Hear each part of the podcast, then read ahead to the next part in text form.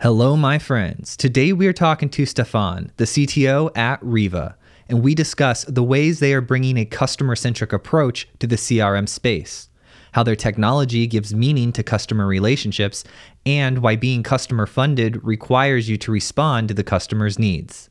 All of this right here, right now on the Modern CTO Podcast. This is the Modern CTO Podcast.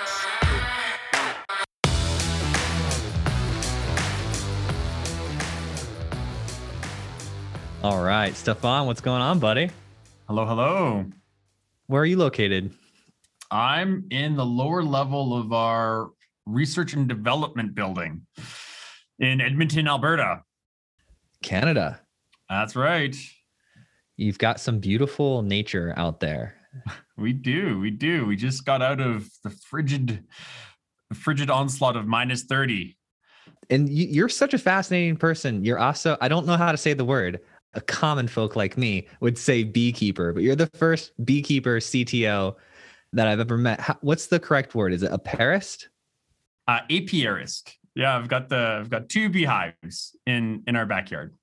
Uh, do they, do you have to keep them warm? How do they survive with the cold? Well, it's they've got a kind of a during the regular season, they've got a kind of a 20 day growth cycle and they they effectively self-regulate their temperature and get to the point where even if it's minus 20 outside, inside the hive itself will still be 25 degrees. So they consume the honey that they produce throughout the year and generate heat to keep the hive warm. And that's that's how they survive the the cold winter months. Now, do you do this just to have fun? Do you borrow some of their honey? Like, how does that work? Yeah, well, you borrow some of it, but yeah, it's just Yeah. for fun, just to learn. It's a system, right? It's a there's a cycle to it. It's a system that um, that you can kind of change the inputs, and then the outputs kind of change as well. So it's it's the the kind of thing that you know, I'm attracted to, if you will, like the the input and output subsystems, and like it just goes right into technology, um, right? Like understanding the the inputs and all the variables that you can adjust to get something out of it.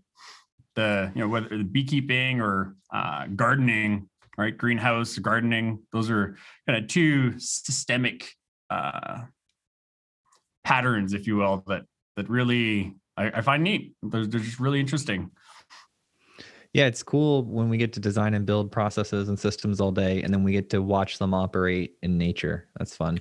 And they're super well optimized. Like you, you just have to stay out of the way and inspect and look at it, and then just tiny little.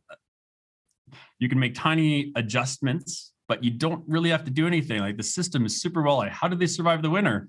Well, they've basically been working all spring and all summer to grow enough so that they can survive through the winter, so that they can survive through the next winter. And so, whether that's you know, applied to technology or to building technology, that cycle is is something that uh, that we live and then that we apply in in the office, or that we apply building the technology and the products that we do. Yeah. What type of stuff do you build at work? So the the Riva relationship engine is the product that we that we build, and it is integrated into the business applications that corporate teams use every day. So you can picture as a it's an extension to your sales and support CRM, email, calendaring, your task management, and so your contact lists. And so the that type of customer data is at the core of our business. And so we our teams really understand that data very very well and it's it's a space that that we're really passionate about. Think the timing for for a product like that is is really good in that everybody's remote, everybody's now using new technologies and we're all looking for ways to to scale with technology. So it's Riva's ability to understand and synchronize those customer interactions gives teams the ability to effectively treat every customer as though they're their the only customer. It's super important. Like when I was reading about who you guys are and what you stand for, I was really interested for two main reasons. Okay. The first reason, well, I'd say three. I'll even back it up. Three reasons. First reason, family. You guys started it as a family, or there's some family component to this, correct? Correct. Yeah. Father, father, son, mother, family, the, the family founders. That's amazing because uh, I've done some work with my parents who own business, and it's always so interesting to feel out and figure out that dynamic of the relationships and how you both have a family. You, you participate in this family unit together, holidays and things like that, but you also have to learn how to work together professionally, and that's always challenging.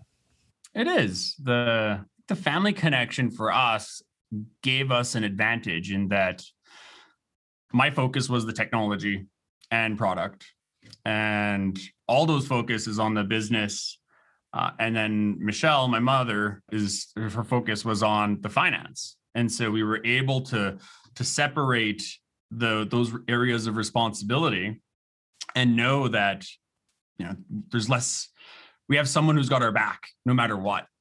And that's really been at the core of of of what we've built here.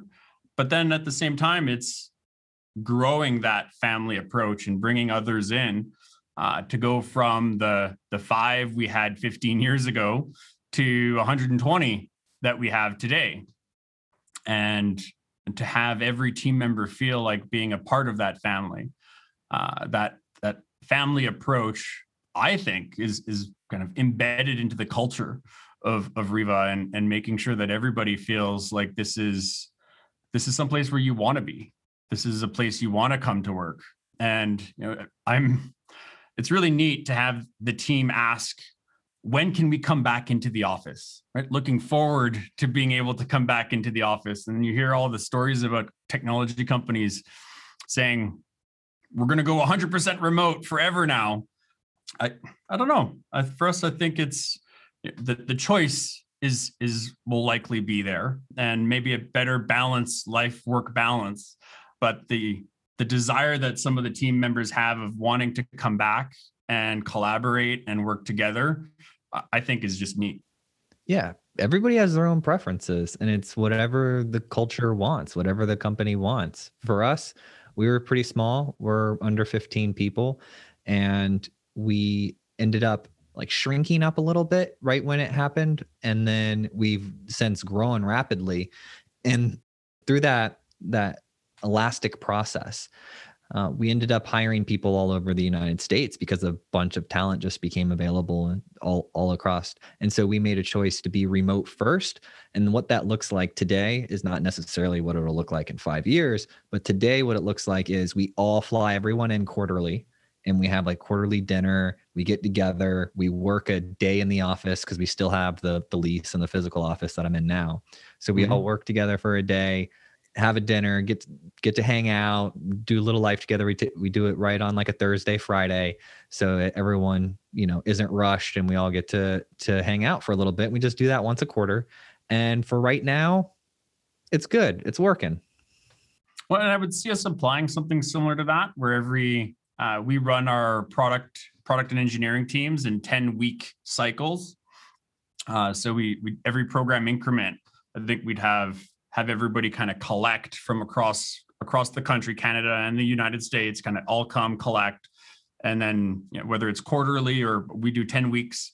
But so I think we would apply something similar to get everybody connected. There's just something about having everybody around the dinner table uh, and having sharing a meal uh, doing a, some sort of potluck or something like that is, is something that we we often used to do. So I think that that would be something we'd want to keep we have this weekly group that we do called Elevate, where we get a bunch, we have like 200 CTOs that get together and we'll have a guest speaker. So we did it today because we do it on Wednesdays.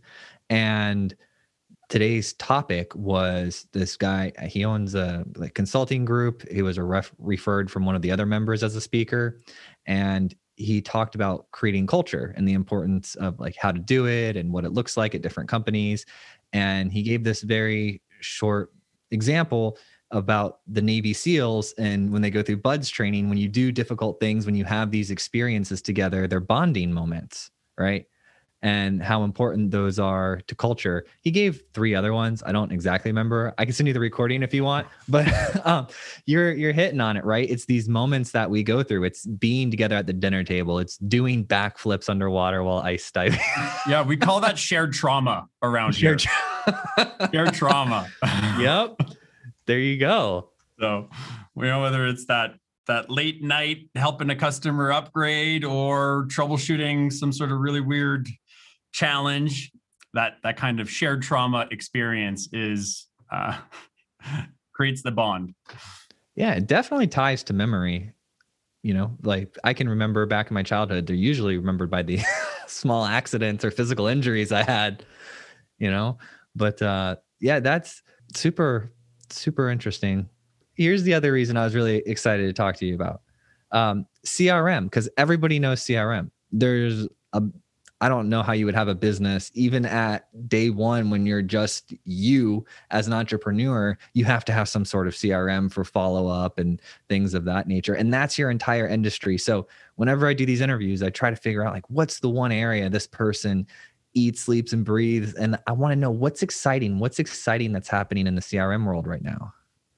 Well, we got into CRM before CRM was really a commonality, right? And so when we started our our software development, uh, the our software development company, we transitioned from a services entity that was tr- that transitioned into software. Uh, because we had lots of customers asking for the same kinds of things, and so we ended up building building some software initially, just in-house tools that then we found out people wanted to buy. And so, having gone from that transition of services to software, we didn't have a good integration between our email and our calendaring system to keep track of who's talking to which clients and how do we schedule meetings and how do we track the fact that these appointments were scheduled with which clients and how do we catalog all of those things uh, and so, yeah, you, one of the first things we did is, you know, we adopted a an open source CRM and implemented that, but it had no really good integration into the day to day tools that we were using to communicate with our clients. And so we built one. We built an integration that uh, effectively became the first incarnation of what we now call Riva.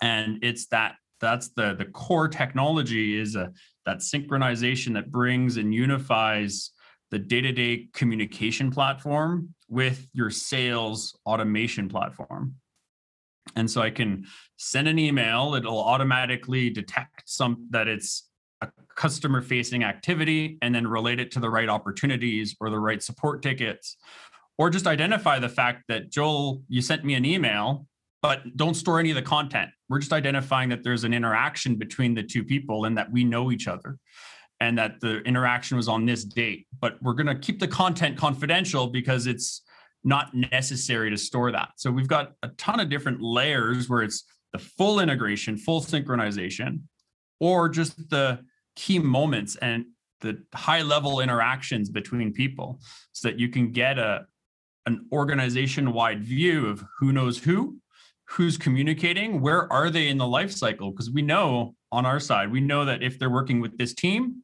then this is where they are in the their customer journey. If a customer is working with these team members this is where they are in their customer journey. So we're able to use that information to really thread together what that individualized customer journey looks like and where they are in the life cycle are they about to renew are they purchasing you can tell by who they're interacting with that they're where they are. So you're really bringing that kind of the data centric approach, which is what I love, is that the data is helping you helping inform the decisions that you're making. And it's by aggregating all of that into a CRM like system that you can make those types of business decisions. But then you've got the challenges of all this private personal stuff, my personal meetings, that need to be redacted. So, how do you separate business from non business? And then, how do you separate internal from external activities? Uh, and that's really where our technology really shines is the ability to classify and in some cases automatically classify all of these different interactions. That is actually really cool.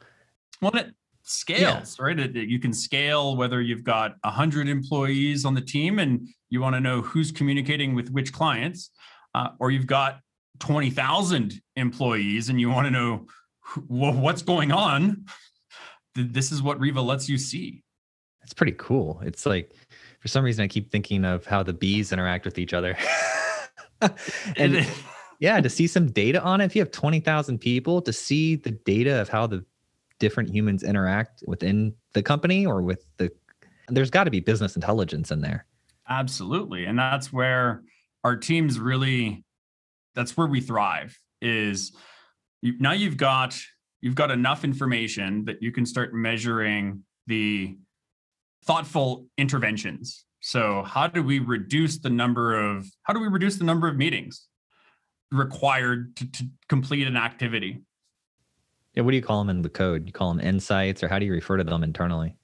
Yeah, well, there's the there's the interventions, right? So that's the the thoughtful interventions that you can apply to, and then you can start to measure the impact of those interventions, and, and you can do that by putting the customer in the middle and then seeing who's communicating with that client and how is that communication different in cases where you've had high customer success or in cases where you've got you got some negative feedback and you didn't have the customer success you were looking for and so now you can start comparing what does a happy path look like to what does a not so happy path look like and start applying those interventions to create more happy paths if you will and so it's by having access to the data is the number one element.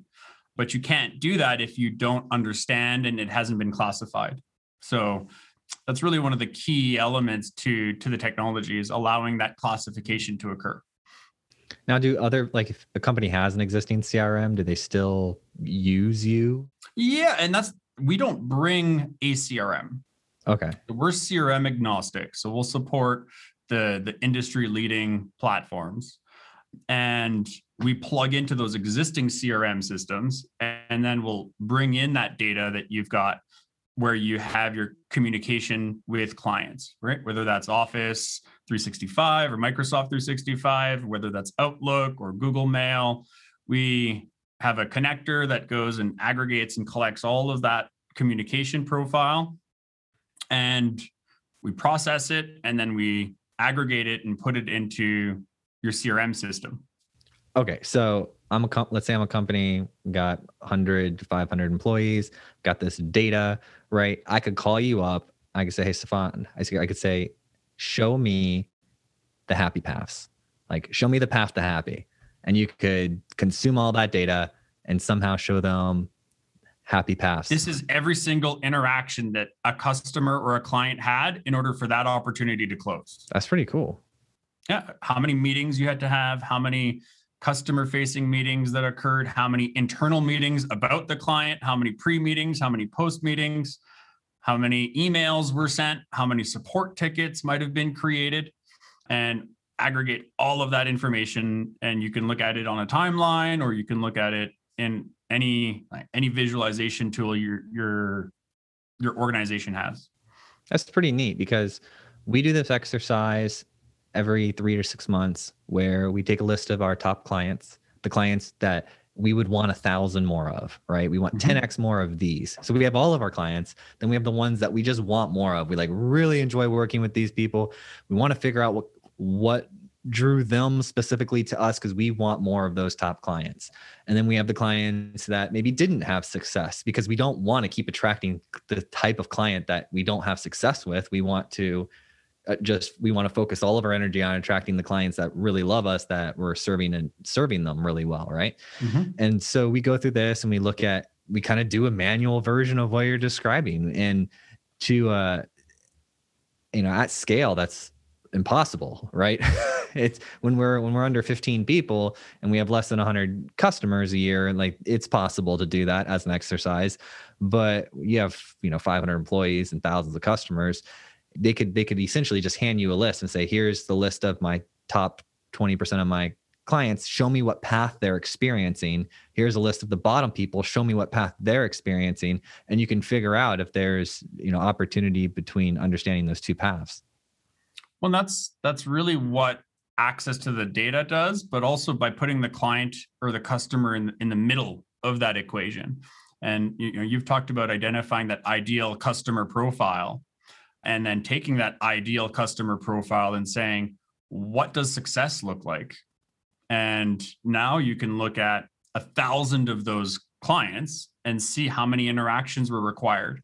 So that gives you, as an example, it could give you forecasting capabilities. How many staff do we need if we want to grow by 20%? Now you know how many meetings you need to have. You know how many emails you need to write. You know how many internal meetings you had. So now you can do resource planning, resource forecasting. So you want to double the size of your organization. How many people do you need?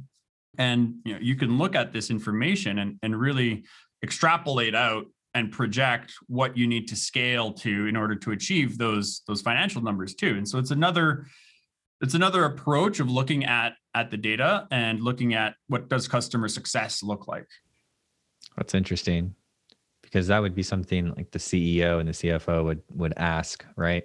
Like what's going to happen with the technology or what's going to happen with you know everything when we double we get that we raise this capital and we double business or how fast can we grow? I mean these are types of questions where business owners are asking on a daily basis. I mean i watch cash flow every single day. It's it's the I, I tell people it's like we're on a road trip and it's the gasoline. Like you always have to be looking at the gauge. Well and you know in house we call that spending dime dollars right so how do we apply technology to get the most out of our investment and our, our most expensive investment is people and people resources. That's uh, our our biggest line item on our on our balance sheet is is people. So how do we get the most out of their time? And that's you know, by looking at the information that Riva can surface. By looking at that information, we can not only tell you which customers the sales team wants more of, but which ones are actually the best for your cycle and how do we reduce that cycle time? And it's by it's by looking at the data and curating that data thoughtfully that you can start to make data driven decisions. Or else you're just it's a hunch or do you really know who your ideal customer profile is? Maybe you're going to target a customer profile that has a really long sales cycle with a long tail which is great if you choose to do that but then now you can look at the data and say well we've got another segment here that has a much shorter sales cycle, now you've got two different personas you can target. And now you might have two different messages that you want to go to market with. And it's by looking at the, at the data that we're surfacing uh, that you can start to make those process changes. Man, this is fantastic. The the other main reason that I was really interested is because of you know reading through your content and, and understanding your culture.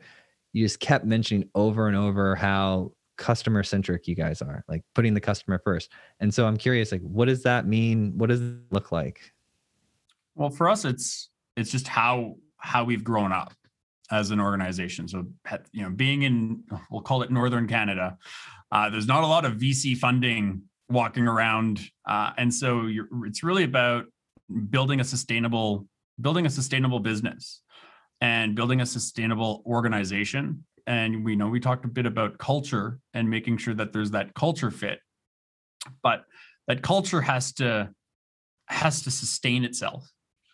And to us that's about customer success because that being customer funded and being bootstrapped as an organization and, and that really being customer funded forces you to respond to customer need. And for us it's the the customer centric approach is very much listening to the listening to our customers. Uh, they're identifying pain that they're experiencing in their organization. How do we do x? How do we do y? We're trying to do this but the compliance team says we can't do this because of that and so you know you take that type of customer feedback and that kind of product feedback and you turn around and apply it really quickly and then give it to them in as short a cycle as possible. And that's for us how we've applied that customer centric approach is listening to our clients, having a constant dialogue and applying those lessons learned giving us the ability to respond to like really high security requirements like in memory encryption of all of these things on disk encryption server side custom keys. Credentials have to be split across multiple servers. So we've got clusters of riva servers you know 14 20 clusters big or 20 node big clusters in order to scale the technology in some of the largest deployments. And so you run into a lot of you get a lot of feedback and it's by making sure you implement that feedback in a timely manner is that iterative approach. And, and that kind of goes back to the seasons if you will and the making sure that you've got that constant feedback loop built in. And, i think we do. That's something that our team prides herself in is coming up with sometimes what are kooky schemes and then creating a process behind it and improving the technology and building a better product and then giving them something that's exceeds expectations every time.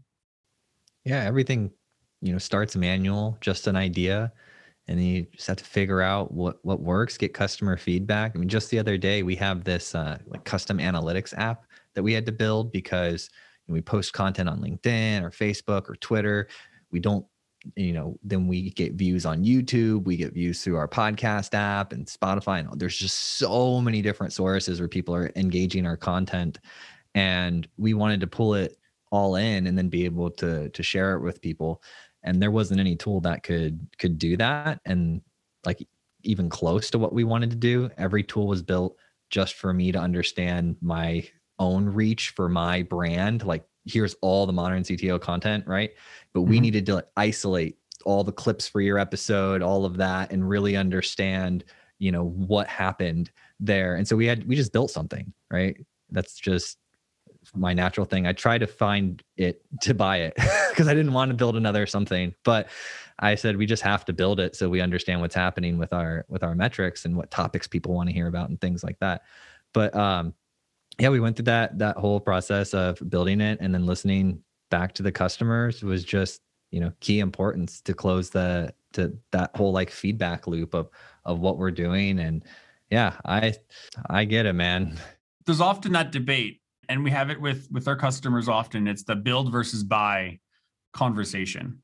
And it's how do we balance the total cost of ownership against the build versus buy discussion because a lot of the a lot of the businesses that use Riva have have more developers than we have on staff. All right, some of these organizations have have a thousand developers that that are in house and they could go build it. But what is their core competency? And do they want to be spending that resource time building something that's already been built, that is already highly customizable? Or do they want those people building business specific solutions that only they have access to the customer feedback for.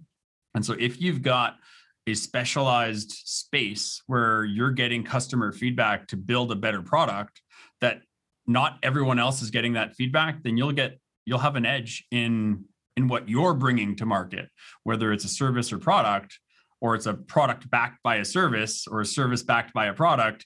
Either way that that niche that niche capability of getting that customer segment feedback is critical to success. And, and, i think that that's where we've we've really been able to take that very very pointed customer feedback apply it and then get more feedback just like it from their peers in the industry. And and that's that's how we've built and how we've scaled our technology. I want to i want to talk a little bit about starlink right? Because you're out in a rural area. Have you bought Starlink yet, or have you subscribed to that? Subscribed. waiting for it. Waiting for it. Uh, so right now, we're too far north to to get a reliable signal. But the minute that we've got a reliable signal, it'll definitely change. You're just where people live. I moved. I moved 30 minutes out of the city four years ago to an acreage and so we've got four acres. It takes 30 minutes to drive into the into the downtown uh, from where I live. And for us, maybe that's that's quite the you know there's two cities in between there. Uh, so it's uh, having the ability to live and work anywhere is I think going to change the reality of that work life balance. I know that for us, being able to you know, even just using a, a tether on my phone, being able to work from literally anywhere, being remote has never been a challenge. But now I can literally go anywhere, and so there's no real need to to be in a in a big commercial center. And so you'll see maybe that reversal of the urbanization where they'll you know there'll be a segment that can work remote, be remote, and want to live outside of the city. Yeah, that's what that's the dream, right? Have space. Or at least for well, me. I'm sorry. No, some people live in a city and they're like, "We hate that. Stack more on top of me." I'm like, "No, thanks."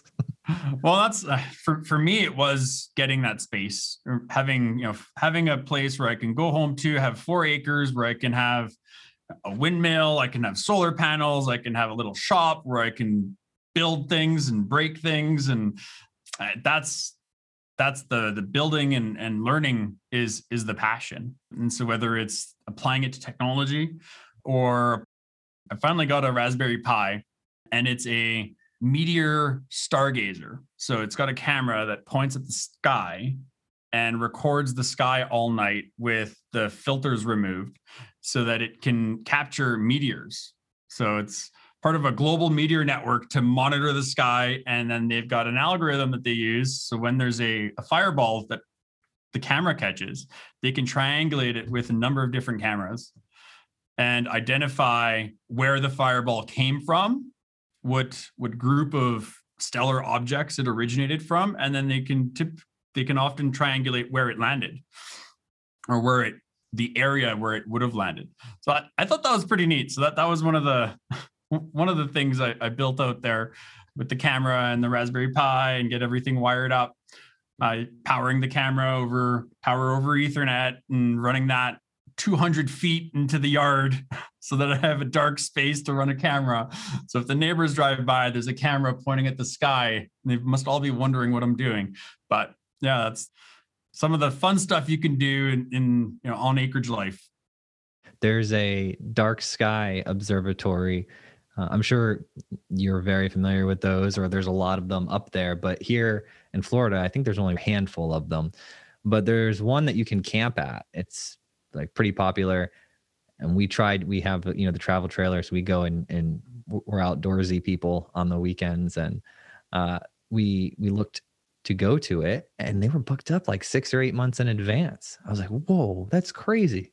Yeah, it's the seeing the stars and then the moon and then every night you watch the transition, right? And it's another another example of of that that system where there's you know the ebbs and the flow and seeing that type of profile in in the night sky or you know like you said bees or whether it's snowboarding or ice diving you know there's a there's a rhythm to that to that system when they reach out to you what's like the main reason customers first reason what are they reaching out for they're typically they're typically reaching out because someone said that it couldn't be done and they need to solve a problem and the vendor provided solutions might not have the right security approach or might not have the right data residency capabilities. And it's really the ensuring that the data stays where they want it to stay. And an organization that has compliance and regulatory requirements doesn't want to take every single interaction throughout the entire organization and bulk load it into their sales system. There's a ton of communication that's confidential. There's a ton of meetings that you can't even tell other people that you're meeting with the attendees. But if all of that's being made public in your CRM, you're breaching a, a you know a dozen regulations.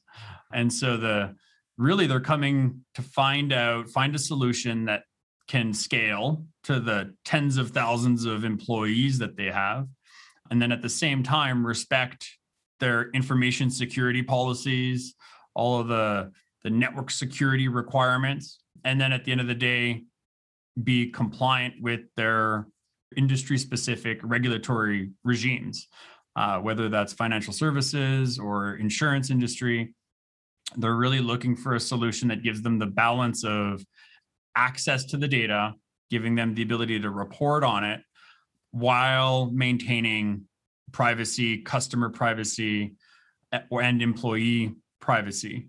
But then balancing that against the all or nothing approach.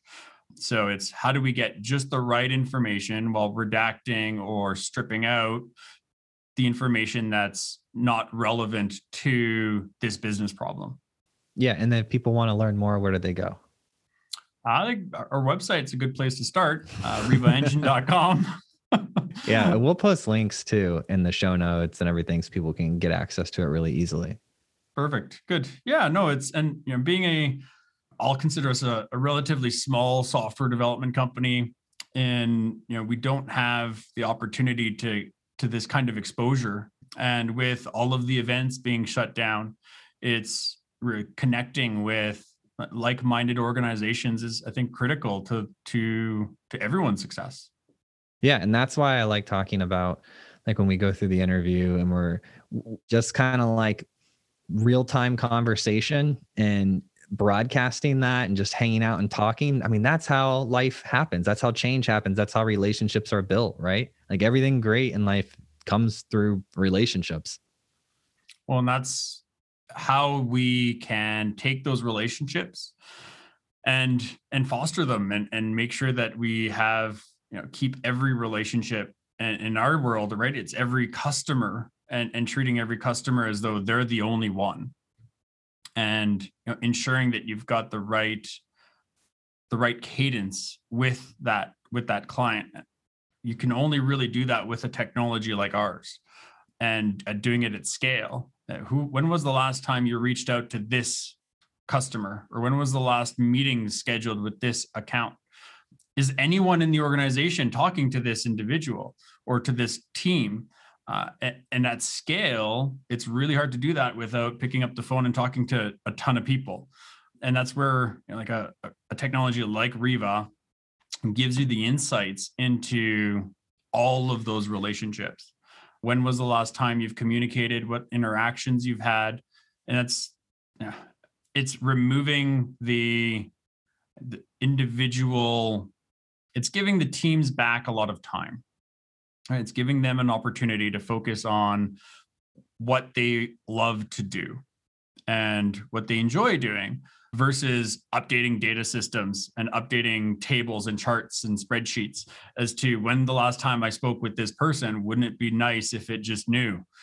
And that's that's what we bring. We bring that kind of quality of life back into into these systems where you can eliminate a ton of data entry and just make these systems more natural. And like you said with the augmented reality, it's kind of that augmented data layer where it's it's always there and it's making those connections and, and ensuring those relationships stay up to date uh, and at the same time saying hey you haven't spoken to these people in a while or you haven't spoken to this client in some time wouldn't it be nice if you reached out when you've got some time and you can set those those patterns and those cadences and riva can main, help maintain those those service levels if you wish yeah i want my salespeople doing the least amount of data entry and things as possible. I want them talking. I want them talking on calls with customers about what their what the customer needs, if they're happy, how we can help them, how we can bring value and add value to them.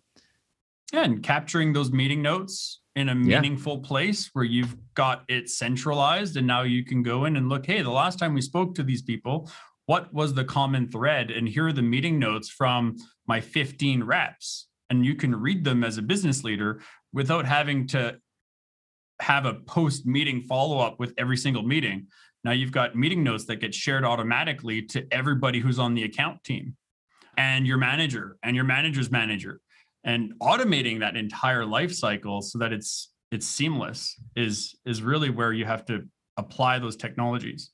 Have you found a specific industry or niche where you notice a lot of customers, like maybe manufacturing or automotive, or your customers just across the board?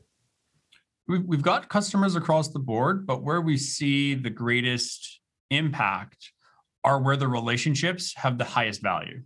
And the loss or the, a, a relationship going sour or the loss of a relationship has a significant impact. and so that's that's almost no more tangible than in the financial services space in uh, real estate in industries where you've got high regulatory requirements but it's non-transactional and so it's it's about the relationship you know the person that you're dealing with you know the person you're buying something from. You're buying from them because you like the relationship that you have versus they have a product that you want to buy. It's you know and that that's where we tend to find the connection with our clients is that they have those relationships that are extremely valuable to them and they want to apply technological solutions to remove the friction to let their teams focus on the relationship instead of focusing on data entry right nothing's nothing's better than making making a good living while getting to interact with people that you enjoy spending time with. I mean, that's freedom, right? It's like when you have your money part of your life that you have to satisfy because we're human and we live in this world.